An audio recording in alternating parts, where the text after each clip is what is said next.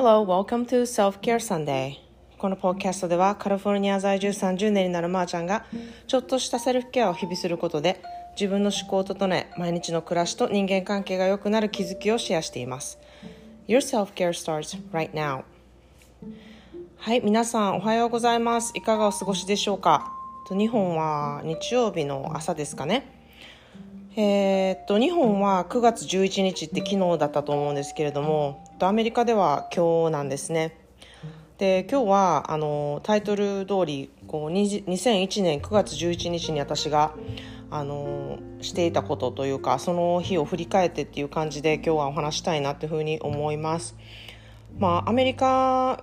にいると毎年本当に9月11日ってこうあの心臓が重くなるというかこう気が本当にどしっと重くなる日なんですね。でまあまさに私はその日あの身近に感じていたことも身近に感じていたというかもうすごく恐怖をあの味わった日だったのであのものすごく鮮明に覚えているんですねその時のことを。なのであの毎年こう9月11日ってなるとあの、うん、そう複雑な思いといいますかこう心がすごく重くなって、うん、いろんな気持ちで、うん、いっぱいになりますね。でまず9月11日2001年って、まあ、20年前になるんですけれどもちょうどあの私は、えー、離婚をした後であのサンフランシスコで働いていたんですね。であのルームメイトと、まあ、2人暮らしをしてるっていうあの設定でであのサンフランシスコに電車で通って、まあ、15分ぐらいの電車なんですけれどもにでサンフランシスコの市内にの,、えー、あのファイナンシャルディストリクトといって、まあ、金金融関係のなんか、うん、そういうオフィス街ですねのあの一個のビルで働いてたんですね。でトランスアメリカっていうあのすごくサンフランシスコでは有名なその金融企業がいっぱい集まっているあの三角形のね建物の、えー、で有名なあの建物があるんですけれども、まあ、そこがその日狙われてるっていうふうに言われていたんですね。でそこから本当にあの、うん、1ブロック2ブロックぐらいのところにオフィスがあったので、まあ、かなりあのうん身近に感じていたことだったんですね。でその時私テレビをあの持っていない生活をしていましてで携帯っていうけどもあの、うん、ガラケーっていうんですかね日本語で。なんかそういう感じスマートフォンじゃないですしあのインターネットも家に別になかったのでこう情報を全然知らなくてですね。であの会社に行ったんですね。でちょうどその日はあのその時期にねあの日本から友達が3人あの遊びに来てまして私がサンフランシスコに行くついでにみんなでサンフランシスコに行ってあの3人の友達はえー、観光をして私は仕事をするっていうなんかそういうスケジュールだったんですね。で本当にたまたま、まあ、もし何かあったらっていう時のために私の携帯を渡していたんですね。でまあ本当にそれが良かったなと思ったんですけれども、まあ、私会社に行く時にまず電車に乗る時にすごいいろんな人が電車から降りてきたんですよ。で通勤ラッシュの時に電車から降りてくるってことまずないじゃないですか。みんな乗ってあの市内に行くので。なんかおかしいなって思ったんですね。なんか雰囲気も違うしなんかやっぱ全然感じるものがまず違うんですよね。なんか変やなって思ったんですよでまあとりあえずそのままあの仕事場に着きましてで着いたら、まあ、その日ミーティングがあって会議会議室にみんな集まってテレビにを見ている状態だったんですね。ですごく仲いい私のあの前にもステイシーってあのポッドキャストでも出てきたあの私の今でも仲いい女友達が一緒に同僚として働いたんですけれども、まあ、彼女がすごい泣きながら「知ってる大変なことになってるのよ」みたいな感じであの寄ってきてで私も「え何何?」って感じでそこで初めてあの衝撃的な映像を見たんですね。で私も「え何が起こったの?」っていう感じでそうこうしているうちにあの第2期がぶつかるっていうそういうのを目撃していやー何これめっちゃ大変みたいな感じになってもうあの第2期があの突っ込んだところであこれはなんかすごい大変なことになるっていうふうにあのもう恐怖ですよねあの事故じゃなくてこれは、うん、何かが起こっているっていうことじゃないですか。でそうこう言ってるうちにあのそのビルの館内放送みたいなのが流れてあの今すぐサンフランシスコからまあ出るようにみたいなことをあの館内放送で流れたんですね。でそれは、えっと、トランスアメリカにあのもしかしたらすごくそれがたそのもう一つの飛行機が突っ込む可能性があるっていうことで、まあ、ちょうどその時こうタイミング的に飛行機がみんなあの着陸しなきゃいけないところまだ一つのあの飛行機がハイジャックされてる途中でその飛行機がサンフランシスコ空港に向かう飛行機なんですね。でまあ後あのペンシルベニア州でそれがあの、うん、あの乗ってた、ね、人たちが戦ってハイジャッカーと戦ってあの墜落するんですけれども、まあ、そのあの、うん、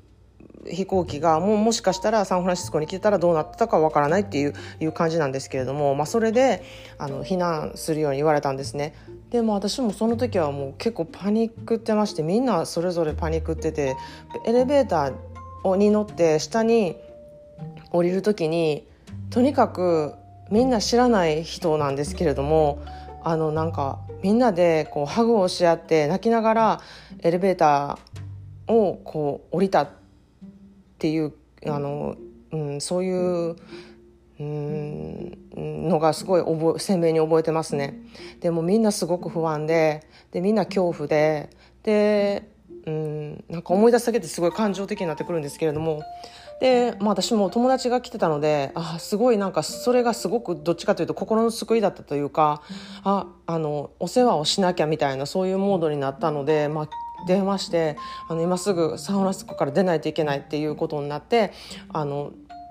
出てであの電車もね止まるかもしれないっていう可能性がすごく高かったのでいち早くもう市内から出るっていうことをしないと家に戻れないっていう感じだったのでもうそこ家に帰ってきたんですね。でまあ幸い家で全くテレビがないっていう状況で、まあ、それが本当にまあ今考えると、うんまあ、幸せなことだったのかなっていうふうには思うんですね。あまりにビジュアルがすごくやっぱりきついし不安と恐怖の中で戦うっていう感じだったのででもちろんその日本からね来ていたお友達も全然帰れなくてですねその後2週間ぐらいあのうちで過ごすことになりまして全然飛行機が出ないので帰れないっていう状態だったんですね。で私はまあ、ま、毎日仕事に行って帰ってくるっていう感じでその3人はもう本当になんか家の片付けをしてくれてなんか引き出しっていう引き出しが全部きれいになってたりとかあのお料理がねすごいみんな上手な方だったので毎日なんか帰ってきたらすごい 3, 3人の奥さんに迎えられる私は旦那さんみたいな感じでめっちゃ美味しいもんとかをいっぱい作ってくれてなんか嬉しかったのを覚えています。なんか不安な気分で市内に行って仕事をして帰ってきたらなんかお友達がねあのそういう風にしていろんな美味しいものを作ってくれてでなんかワイワイ言いながらまだ飛行機飛ばないねっていう話をしながら過ごした時間があの本当に鮮明に覚えてるんですね。で本当に20年ってめちゃくちゃ長い期間なんですけれどもあの時のことを思うとめちゃくちゃ本当に最近みたいに思うんですね。それぐらいすごくこうパワフルな日だパワフルというか、うん、衝撃的な日だったなっていうふうにすごく思います。で衝撃的な日になるとすごい静かになるんですよね市内が。なんか誰も物音立てないみたいなすごい緊迫しためちゃくちゃ変な空気が流れるっていうのを私は今でも肌であの覚えていましてもうなんか二度とああいうことがなければいいなっていうふうに本当に心からあの思っています。でいろんなドキュメンタリーがねたくさんあっていろんな本もたくさんあって私もあのあの日以来すごいいろんなものを読んだりとか聞いたりとかうんあのしてるんですけれどもあの一人のあの女性がえっと、結構金融会社でも上の方にいた女の人なんですけれどもその人が、まあ、おあの被害に遭いましてトレードセンターで。であの25%に生きる確率で体の何パーセントだったかなもうかなりあのやけどを負ってあの生き延びた方のインタビューが最近また20年を振り返ってっていうのであのインタビューがあったので私ポッドキャストで聞いたんですねでその彼女の言葉がすごくすごく重みがあってですねあのあのうん心を込めて言っていたのでその言葉をね今日は一言 English に使いたいなっていうふうに思います。えっと、それは You have a choice. Make it count. Make it count. これはあなたは選択するチャンスがある。価値のあるものにしなさい。価値のあるものにっていうふうに彼女はね Make it count ってことを2回言ったんですね。でいや本当にあのうん価値のある生活をしないといけないなっていうふうにすごく思うしそのしてしなきゃいけないっていうふうに自分に責めるのは良くないと思うんですけれどもこう本当に生きてるだけで丸儲けっていう言葉があるように生かされているっていうことを実感してあのそれをねどのように本当に価値のあるものにしていくかっていうのはそのあなたに選択することができるっていうことですよねあなたが選択することができるそういう価値のあるものにするかあなた次第だっていうことの言葉がものすごく重みを感じてですねあの今日はその言葉をねシェアしたいなっていうふうに思います。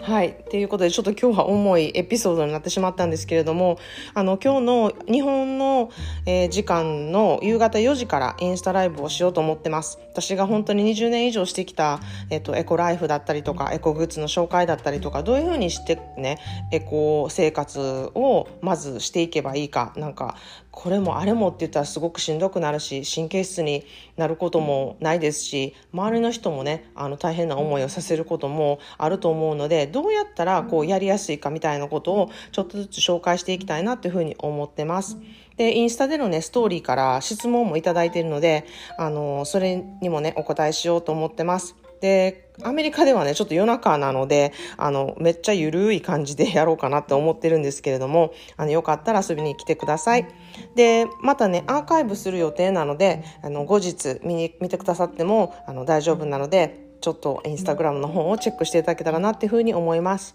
それでは皆さんも Make it count で本当に価値のある一日にあのしましょう。ということで今日も聞いてくださってありがとうございました。Thanks for listening and have a great day.